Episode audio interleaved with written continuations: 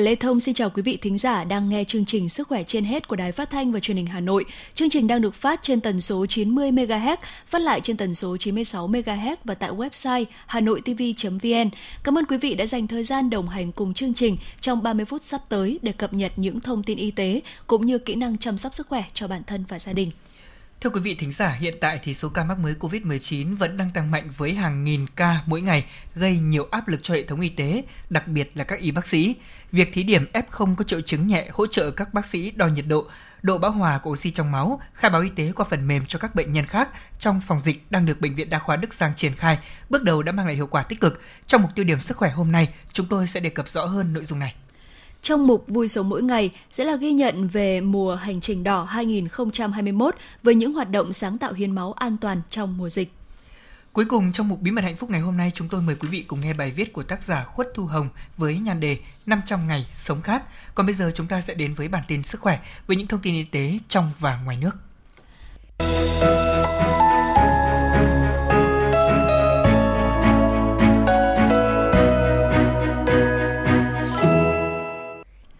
Thưa quý vị và các bạn, Bộ Y tế vừa có công văn số 5741 gửi các bệnh viện, sở y tế các tỉnh, thành phố về việc củng cố hệ thống cơ sở khám chữa bệnh để bảo đảm công tác cấp cứu điều trị người bệnh COVID-19. Theo nhận định của Bộ Y tế, dịch COVID-19 đang gia tăng về số lượng, tốc độ và mức độ lan truyền, tăng số bệnh nhân nặng ở các tỉnh, thành phố nên cần phải có các biện pháp ứng phó, đặc biệt với tình huống nghiêm trọng hơn ở một số tỉnh, thành phố. Do đó, Bộ Y tế yêu cầu tất cả các bệnh viện tuyến huyện, bệnh viện hạng 2 tối thiểu phải có hệ thống oxy trung tâm, thiết bị và nhân lực để thực hiện được kỹ thuật thở oxy qua mặt nạ, thở oxy dòng cao HFNC. Riêng khoa hồi sức tích cực của các bệnh viện đa khoa tuyến tỉnh từ hạng 1 trở lên phải có tối thiểu 50 giường và sẵn sàng mở rộng 100 giường với hệ thống oxy trung tâm, đào tạo nhân lực có trình độ để thực hiện các kỹ thuật hồi sức cấp cứu nâng cao như thở máy xâm nhập, ECMO, thiết bị tim, phổi nhân tạo, lọc máu để sẵn sàng tiếp nhận, cấp cứu điều trị bệnh nhân nặng, nguy kịch. Các bệnh viện được phân công phụ trách khu vực cần nhanh chóng thiết lập trung tâm cấp cứu để tiếp nhận bệnh nhân nặng, nguy kịch khi vượt qua năng lực của các bệnh viện. Các bệnh viện tuyến trung ương cần củng cố mở rộng khoa hồi sức tích cực để sẵn sàng tiếp nhận điều trị người bệnh nặng, nguy kịch khi vượt quá năng lực tuyến dưới. Thưa quý vị, sự nguy hiểm của biến thể Delta cùng với số lượng ca mắc mới đã không ngừng gia tăng, tạo nên áp lực rất lớn cho khối điều trị cùng với sự lo lắng từ người dân. Từ thực tế của dịch bệnh thì nhiều người dân đã tìm mua các thiết bị như là thở máy, thiết bị tạo oxy, tích trữ các bình khí oxy để phòng cho những tình huống trong tương lai, cho dù các chuyên gia đã nhiều lần lên tiếng cảnh báo.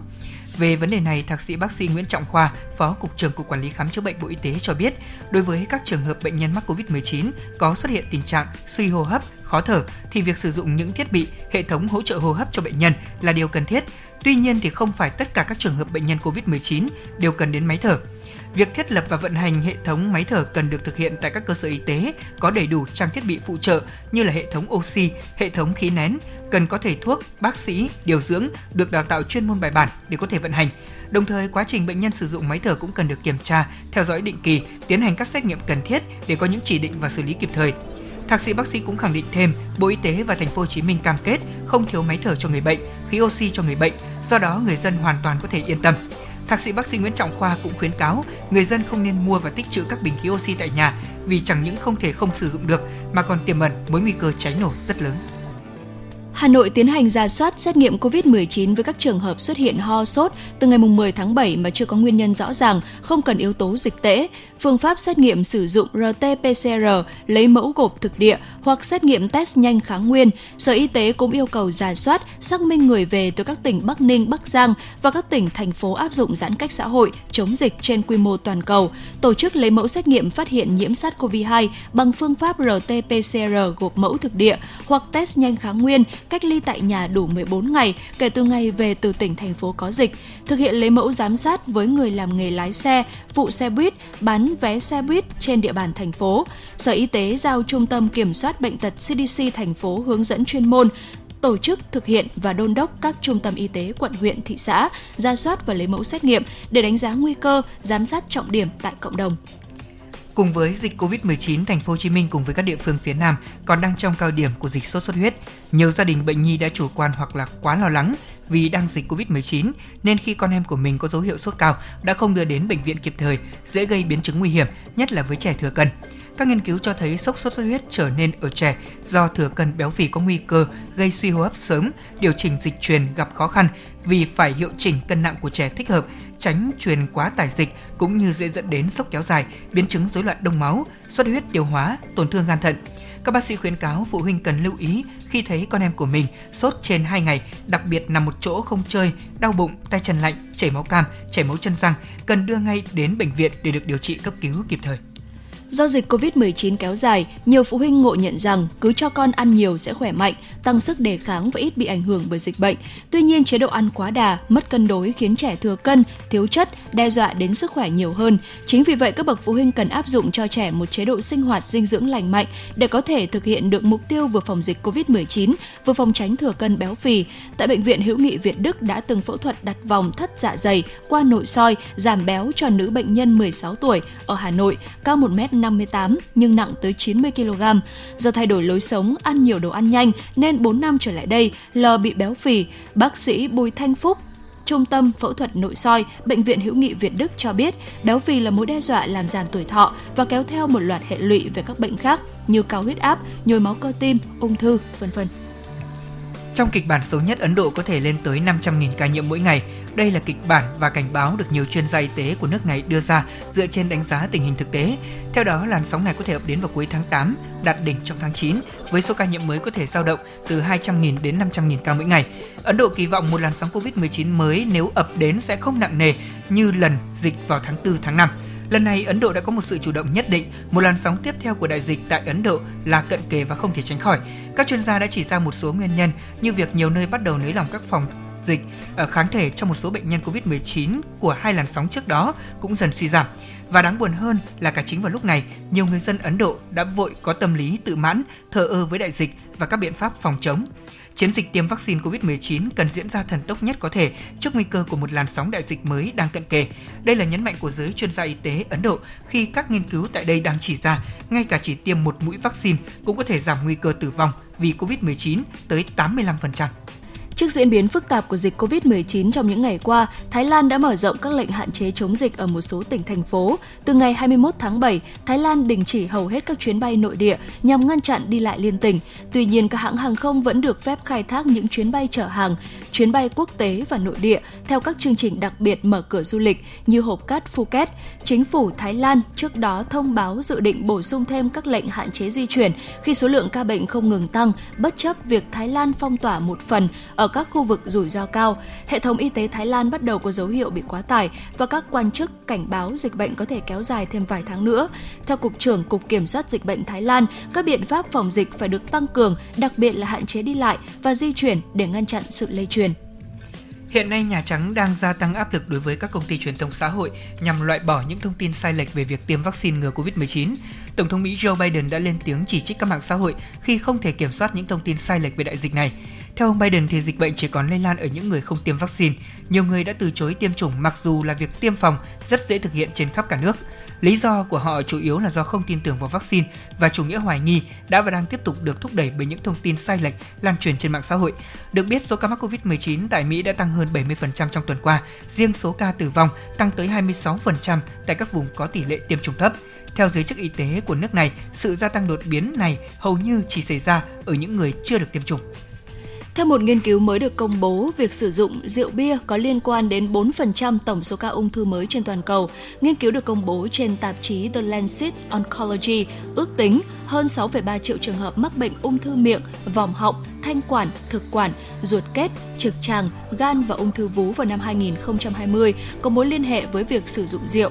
Nhóm các nhà khoa học cho biết nghiên cứu đã gặp phải một số hạn chế như sự gián đoạn đối với việc chăm sóc sức khỏe do đại dịch COVID-19. Điều này có thể dẫn đến việc ít người được chẩn đoán mắc bệnh ung thư vào năm 2020 hơn so với ước tính trong nghiên cứu. Các nhà nghiên cứu kêu gọi cần có những biện pháp nhằm giảm số lượng người uống rượu như hạn chế sự sẵn có của rượu, dán nhãn cảnh báo sức khỏe, áp thuế và cấm tiếp thị, qua đó có thể làm giảm tỷ lệ ung thư do rượu, đồng thời kêu gọi có các chiến lược phù hợp ở những khu vực cụ thể. Để hạn chế những tác động tiêu cực của dịch bệnh lên thế hệ trẻ, nhiều quốc gia đã triển khai tiêm vaccine ngừa COVID-19 cho trẻ em. Nhiều nước cũng đã tự nghiên cứu vaccine ngừa COVID-19 cho trẻ. Ngành y tế của Cuba đã thử nghiệm lâm sàng hai loại vaccine ngừa COVID-19 do nước này tự sản xuất cho lứa tuổi trẻ em và thanh thiếu niên. Hãng tin Reuters trích dẫn thống kê cho thấy 22 quốc gia đã triển khai hoặc là có kế hoạch triển khai tiêm ngừa vaccine COVID-19 cho trẻ em và thanh thiếu niên ở độ tuổi phổ biến từ 12 đến dưới 18 tuổi. Trung Quốc thậm chí còn phê duyệt sử dụng khẩn cấp vaccine COVID-19 cho trẻ em từ 3 tuổi trở lên.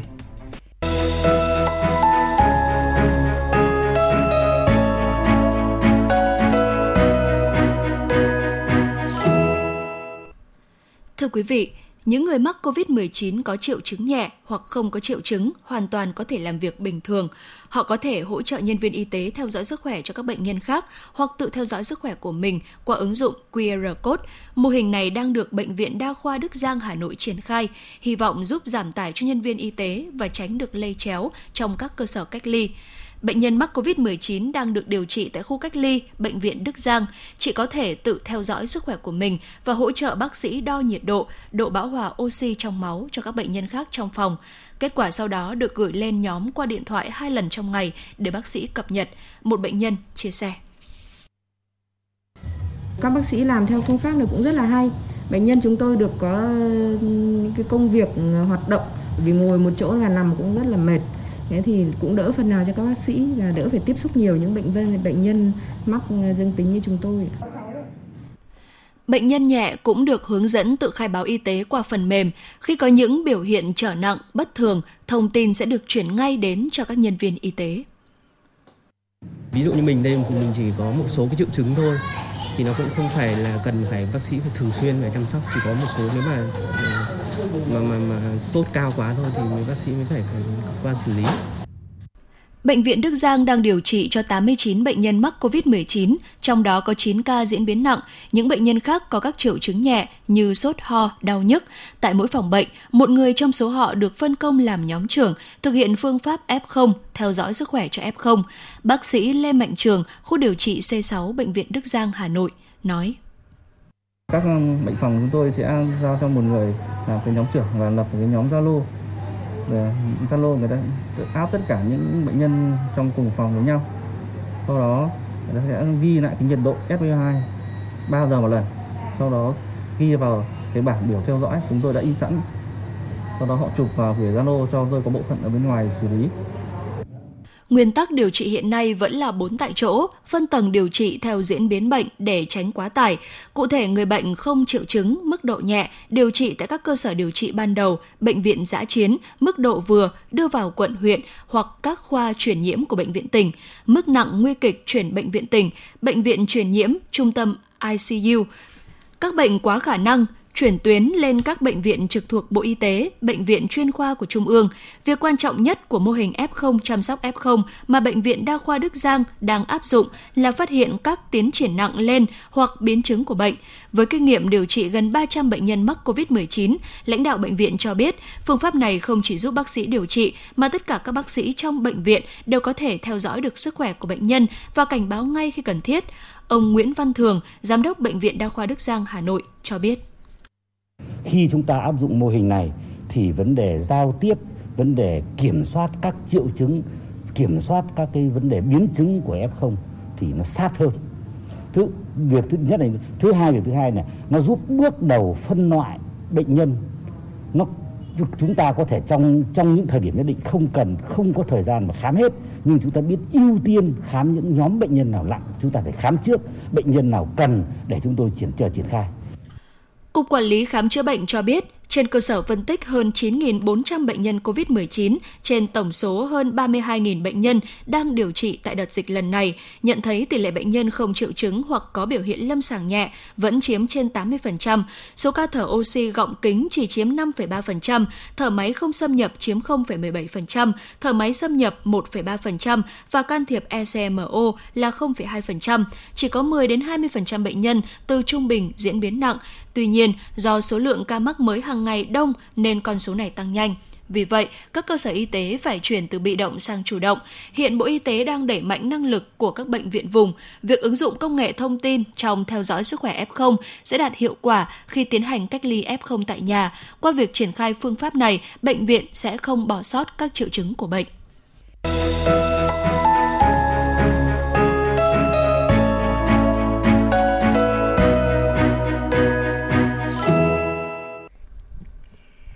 Vị và các bạn, trong tháng 7 này, nhiều địa phương trên cả nước diễn ra những ngày hội đầy tình yêu thương, tinh thần nhân ái của cộng đồng. Chuỗi ngày hiến máu thuộc hành trình đỏ lần thứ 9 được 44 tỉnh thành phố lên phương án chuẩn bị chu đáo, vừa đảm bảo tiếp nhận nguồn máu an toàn cho điều trị, vừa đảm bảo yêu cầu phòng chống dịch bệnh. Hành trình đỏ trước hết để lan tỏa tinh thần hiến máu tình nguyện tới đông đảo người dân trên cả nước. Càng ngày tinh thần hiến máu của người dân càng tốt hơn nhiều, nhất là trong những đợt dịch bùng phát vừa qua. Tại mỗi một địa phương, đây thực sự là một hoạt động nổi bật với sự vào cuộc của lãnh đạo và hệ thống chính trị xã hội các cấp, trở thành niềm háo hức, mong chờ của đông đảo các tầng lớp nhân dân. Chị Nguyễn Thị Hoa Liên ở quận Nam Từ Liêm Hà Nội và anh Trần Văn Nam, tình nguyện viên chương trình Hành trình đỏ năm 2021 bày tỏ. Đây không phải lần đầu tiên tôi đi hiến máu. Tôi đã hiến máu được à, khoảng 4 năm lần rồi. Và cứ theo định kỳ là một ngày sinh nhật là tôi lại nhớ đến ngày và tôi sẽ đi hiến máu. Đối với bản thân em thì em tin chắc rằng các bạn tình nguyện viên khác và các bạn đang tham gia ở đây đều có chung một suy nghĩ là hết mình vì sự sống của người bệnh, hết mình vì một cộng đồng của chúng ta ngày càng văn minh hơn và đấy cũng là một trong những lý do mà ờ, chúng em ở đây để tham gia tổ chức điểm hiến máu để mang về những đơn vị máu quý giá và cần thiết nhất cho người bệnh đang trong thời gian dịch Covid-19 hiện tại. Tiến sĩ bác sĩ Bạch Quốc Khánh, Viện trưởng Viện Huyết học Truyền máu Trung ương, trưởng ban tổ chức hành trình đỏ cho biết, những năm qua chương trình đều đã đạt được những mục tiêu rất tích cực. Trước hết là góp phần nâng cao nhận thức của các tầng lớp nhân dân, đặc biệt thu hút được sự quan tâm của các nhà quản lý, mở rộng đối tượng hiến máu, thúc đẩy phong trào hiến máu ngày càng chất lượng hiệu quả, bền vững.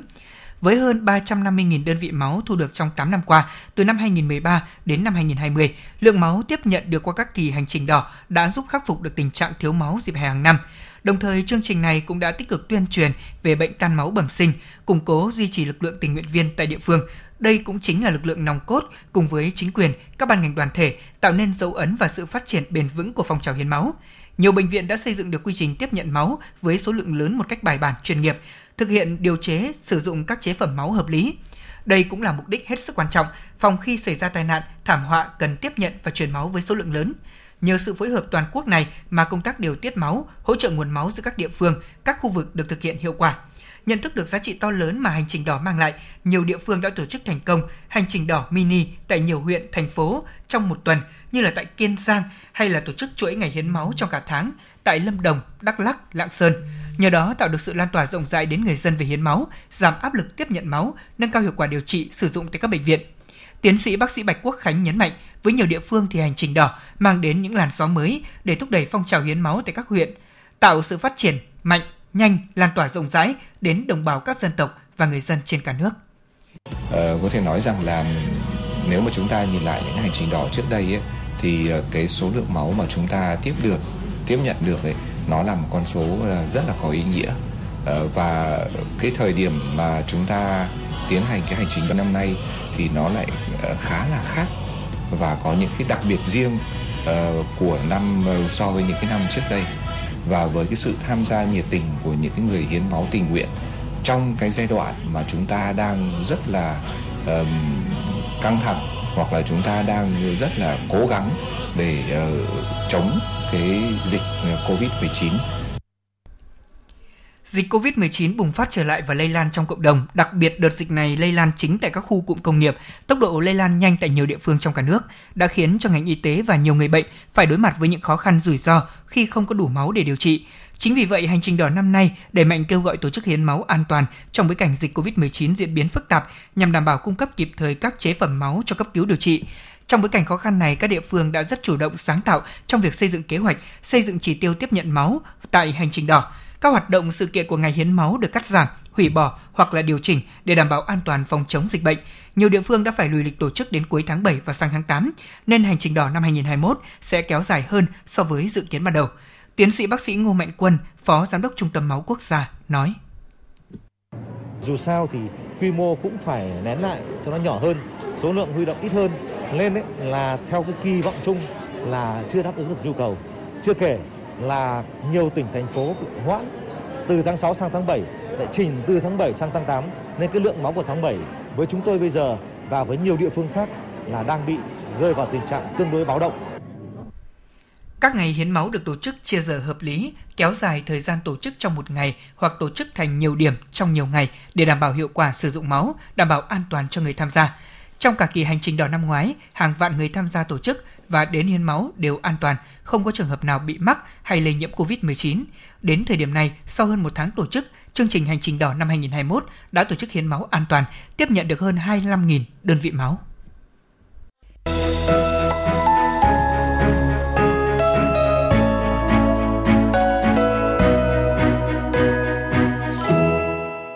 Quý vị và các bạn, trong mục Bí mật hạnh phúc ngày hôm nay, mời quý vị và các bạn cùng nghe bài viết có nhan đề 500 ngày sống khác của tác giả Khuất Thu Hồng. Quả thật chúng ta đã sống rất khác trong hơn 500 ngày qua. Khác trong đợt sinh hoạt hàng ngày khi chúng ta phải thay đổi những thói quen mà có khi đã kéo dài cả một đời. Thay đổi thói quen vệ sinh, thói quen đi lại, thói quen chi tiêu, thói quen ứng xử. Tôi sẽ không nói về những bất tiện, những bức bối khó chịu mà những ngày thay đổi đó gây ra. Chúng ta đều biết cả rồi tôi muốn nói về những điều mà tôi thích ở những ngày thay đổi đó. Covid-19 thật tồi tệ, nhưng đi qua nó, chúng ta đã hình thành được một thói quen quý báu mà nhân loại có thể mất hàng trăm năm để xây dựng. Tôi thích thói quen vệ sinh mới và tôi tin rằng mọi người cùng chia sẻ cảm giác yên tâm với đôi bàn tay luôn sạch sẽ và không khí thông thoáng ở trong nhà. Tôi thích cách chúng ta ứng xử với nhau trong những ngày chống dịch. Cẩn trọng hơn nhưng lại thân thiện hơn. Thay vì những nụ cười quen thuộc trên môi, tôi gặp những đôi mắt cười lấp lánh trên những tấm khẩu trang. Tôi thích cái cách ai cũng nhẹ nhàng ý tứ để không chạm vào nhau trong khi cùng đi thang máy hay là cùng đi xe buýt, giữ gìn cho mình, giữ gìn cho nhau. Mục tiêu chiến thắng chống dịch bệnh đã kết nối chúng ta theo một cách thật bất ngờ nhưng cũng thật đáng yêu. Trách nhiệm hơn, tự giác hơn, đó là điều mà chúng ta học được khi thay đổi các thói quen trong những ngày đặc biệt này. Virus bùng phát đã khiến chúng ta phải học hành, làm việc từ xa kể cả mua sắm cũng từ xa. Tôi thương những đứa trẻ mà buổi khai trường đầu tiên trong đời chẳng có hoa, không có tiếng chống trường, thay vào đó là vài nghi thức đơn sơ diễn ra trên màn hình máy tính. Tôi thương những cô giáo mà thay vì đứng trên bục giảng lại phải xoay sở bán hàng online, còn các thầy lại trở thành những anh Grab. Tôi thương những người nông dân tần ngần đứng trước cánh đồng rau quả ấm áp đang vào mùa thu hoạch. Thương những người xe ôm, thương những chị bán rong những em bé bán vé số, những người sống nhờ vào vỉa hè của Sài Gòn. Những người mà nghỉ tay là nghỉ ăn, hay như bạn tôi nói, giáo mồ hôi là hết tiền. Và thương nhiều nhất là những thân hình đẫm mồ hôi trong bộ đồ bảo hộ của các nhân viên y tế, họ quần quật xả thân trong những vùng dịch nặng. Tôi cứ hình dung họ như một hàng rào bất khuất đứng chắn trước cơn sóng ta tsunami tàn khốc đang trực chờ cuốn đi sự sống trên trái đất này. Đại dịch này làm khó tất cả chúng ta. Bao cuộc khởi hành bị hoãn lại, bao ngày đại hỷ buộc phải rời lại vài lần. Nhiều kế hoạch quan trọng bị hủy bỏ. Ở thành phố Hồ Chí Minh, đầu tàu kinh tế của cả nước, có không ít người đang lo thắt ruột cho từng bữa ăn của cả nhà nếu dịch còn tiếp tục kéo dài. Cháu tôi gọi điện ra, nói phải mua 250.000 đồng một chiếc bắp cải. Bạn tôi kể hành lá lên tới 100.000 đồng trên 1 kg trong khi ở cách đó chỉ vài chục cây số, hàng tấn hành đến mùa thu hoạch có nguy cơ bị tàn úa ngay trên cánh đồng. Thường nhất cảnh, nhà bốn người thì đi bốn bệnh viện khác nhau, đứa trẻ 5 đến 6 tuổi phải đi cách ly một mình. Đại dịch rồi sẽ qua, nhưng những cảnh đau lòng như vậy bao giờ có thể quên được. Nhưng chúng ta đã và đang thay đổi để không khuất phục Tôi ngưỡng mộ cách mà mọi người loay hoay tìm cách thích ứng một cách thông minh nhất trong bối cảnh giãn cách xã hội. Trẻ em vẫn được học tập, các cơ quan, các doanh nghiệp, kể cả các nhà máy vẫn vận hành. Ngay cả ở tâm dịch Bắc Giang, Bắc Ninh, hàng hóa vẫn lưu thông, nông sản vẫn được tiêu thụ. Khó khăn không thể buộc chúng ta bó tay thụ động, cuộc sống vẫn tiếp diễn, không sôi nổi náo nhiệt như vốn có, nhưng giống như mạch ngầm vẫn cuồn cuộn chảy, đó là nhờ những người như cô Tuyết Hạnh và bao thầy cô khác, cả những thầy cô ở vùng sâu vùng xa, cặm cụi soạn giáo án và giảng bài trực tuyến để các cháu không bị đứt học. Không đến trường nhưng vẫn lên lớp, kỹ sư, công chức, nông dân và cả những người kinh doanh đã khai thác sức mạnh của công nghệ, đã thí điểm nhiều cách làm sáng tạo để duy trì sản xuất dịch vụ, giúp cho cuộc sống của hàng triệu người vẫn được bảo đảm hiếm có tình huống nào mà câu thành ngữ của cha ông mình cái khó ló cái khôn lại phù hợp đến thế. Tôi tin rằng ngay cả khi Covid đã lùi bước, cách làm việc từ xa với tinh thần tự giác, kỹ năng ứng dụng công nghệ sẽ vẫn được tiếp tục duy trì và phát huy, giúp chúng ta quản lý thời gian, sắp xếp công việc và cuộc sống một cách linh hoạt hơn, hợp lý hơn, thông minh và hiệu quả hơn. Vâng, đúng là Covid cũng đã khiến sản xuất bị thu hẹp, đây đó thậm chí còn bị ngưng trệ, việc làm bị gián đoạn, thậm chí là biến mất, thu nhập giảm sút, nhưng chúng ta đã cố gắng để không bị rơi vào tình trạng khốn quẫn. Chúng ta đã học được cách sống tiết kiệm hơn, hợp lý hơn. Khi nghĩ về những người đang thiếu thốn ở đâu đó, nghĩ đến những ngày khó khăn có thể đến. Chúng ta nghĩ ra nhiều cách mới để nương tựa vào nhau. Tôi yêu những sáng kiến tuyệt vời như ATM gạo, những địa chỉ cung cấp bữa ăn miễn phí ở Sài Gòn, chương trình mỗi ngày một quả trứng, nhà nước, đoàn thể, các mạnh thường quân, các nhóm tự nguyện, ai cũng tìm cách để có thể giúp đỡ những người khó khăn. Hàng triệu trái tim hướng về những vùng dịch, đau đáu, lo lắng, để rồi chất chiêu, dành dụm, gửi gắm cho nhau. Tôi xin không nói thêm về sự tàn phá của đại dịch, mà muốn nói nhiều hơn về sự kiên cường, về lòng quyết tâm, về sự cố kết của người Việt để vượt qua thử thách to lớn này với phẩm giá. Mà muốn giữ được phẩm giá thì mỗi người phải chủ động, có trách nhiệm với bản thân và đùm bọc lẫn nhau. Thực tế, không hoảng loạn, dịch Covid-19 sẽ khó vượt qua hơn nếu cùng một lúc chúng ta phải đối phó với đại dịch của sự sợ hãi, kỳ thị. Hãy cùng nhau chiến thắng Covid-19 với phẩm giá. Đại dịch này khiến mỗi chúng ta trở thành một chiếc da, những ngày giãn cách như những khoảng lặng để chúng ta suy ngẫm về quá khứ, về hiện tại và tương lai. Dường như ai cũng thấm cái sự vô thường của cuộc sống, nhưng không vì thế mà thờ ơ buông bỏ. Trái lại, chúng ta cố sống trách nhiệm hơn, chu đáo hơn, tận tình hơn với nhau và với chính mình. Để sau này, khi nhìn lại sẽ bớt đi những khoảnh khắc phải tự cúi đầu. 500 ngày đã qua, những ngày tới chúng ta vẫn phải căng mình chống dịch, nhưng trong những ngày tiếp theo đó, chúng ta sẽ sống khác. Chúng ta đã học được những bài học quý giá, bình tĩnh, trách nhiệm, lòng tin, tự giác, sẻ chia, vệ sinh, tiết kiệm, linh hoạt, chủ động và sáng tạo. Những giây phút hoảng loạn, những thoáng chốc bi quan, đôi lúc so bì đã xảy ra, nhưng chúng ta cũng đã bình tĩnh trở lại, sẽ vượt qua đại dịch với phẩm giá của mình và sẽ tiếp tục là như thế đại dịch nhất định sẽ qua đi, nhưng những điều tốt đẹp mà chúng ta học được sẽ ở lại và trở thành hành trang vô giá, giúp chúng ta vững bước trên những chặng đường mới. Quý vị và các bạn thân mến, khi chưa có dịch Covid-19, khẩu trang chỉ dùng để chống bụi, che nắng, làm đẹp mỗi khi chúng ta ra đường. Đeo cũng được mà không đeo cũng được. Thế nhưng bây giờ, khẩu trang là một phần của thông điệp 5K và bắt buộc tại nơi công cộng. Cách đây 2 năm thì không ai nghĩ tới cảnh mình sẽ bị giam lỏng trong chính ngôi nhà của mình. Thế nhưng giờ đây, hãy tạm thời hy sinh lợi ích của bản thân để góp phần hạn chế dịch bệnh lây lan. Một hành động nhỏ của quý vị cũng sẽ có ý nghĩa rất lớn. Cũng nhờ vậy chúng ta mới có thời gian đọc thêm những cuốn sách mà trước đây mình chưa từng đọc và có thêm cơ hội quý giá để nhìn lại bản thân mình. Cũng tin rằng khoảng thời gian này là một dịp hiếm hoi để chúng ta ở cạnh những người thân yêu trong nhiều ngày như vậy. Và đến đây chương trình Sức khỏe trên hết của chúng tôi cũng xin được khép lại. Mọi câu hỏi cũng như bài viết của quý vị có thể gửi về hòm thư sức khỏe trên hết hà nội a gmail.com. Chương trình ngày hôm nay do biên tập viên Hoa Mai, MC Lê Thông Thu Minh, kỹ thuật viên Thanh Hằng thực hiện. Bây giờ mời quý vị đến với những chương trình hấp dẫn tiếp theo của Đài Phát thanh Truyền hình Hà Nội.